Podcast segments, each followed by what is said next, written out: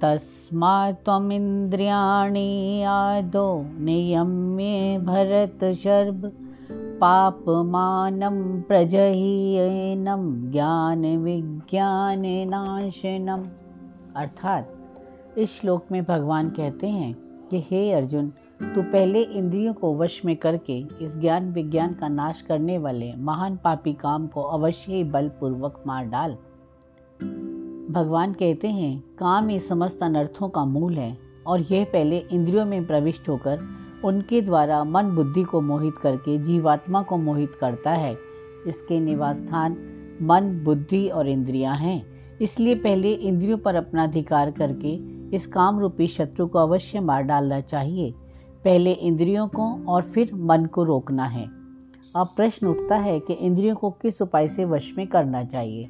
अभ्यास और वैराग्य इन दो उपायों से इंद्रियाँ वश में हो सकती हैं और यही ये दो उपायों से मन को भी वश में कर सकते हैं।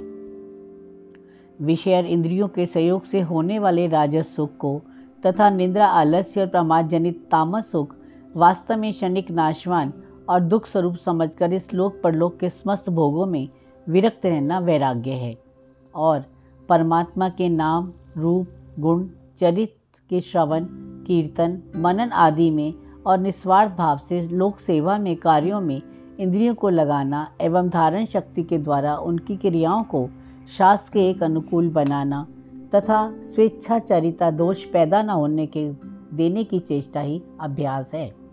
इन दोनों उपायों से मन को वश में कर सकते हैं।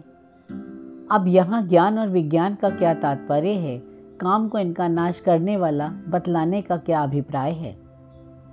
भगवान के निर्गुण निराकार तत्व के प्रभाव, महात्म्य और रहस्य से युक्त यथार्थ ज्ञान को, ज्ञान तथा सगुण निराकार और दिव्य साकार तत्व के लीला रहस्य, गुण, महत्व और प्रभाव से युक्त ज्ञान को विज्ञान कहते हैं।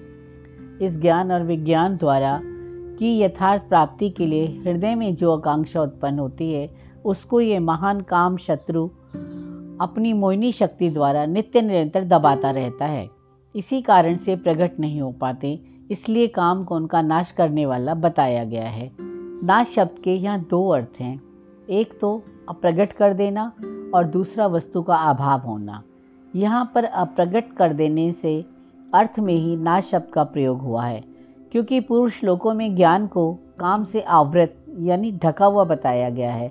ज्ञान और विज्ञान को समूल नष्ट करने की शक्ति काम में नहीं है, क्योंकि काम की तो उत्पत्ति अज्ञान से ही है। अतः ज्ञान विज्ञान के एक बार प्रकट हो जाने पर तो ज्ञान का ही समूल नष्ट हो जाता है। तो फिर ज्ञान विज्ञान के नाश होने का प्रश्न ही नहीं उठता। Thank you please like and subscribe my channel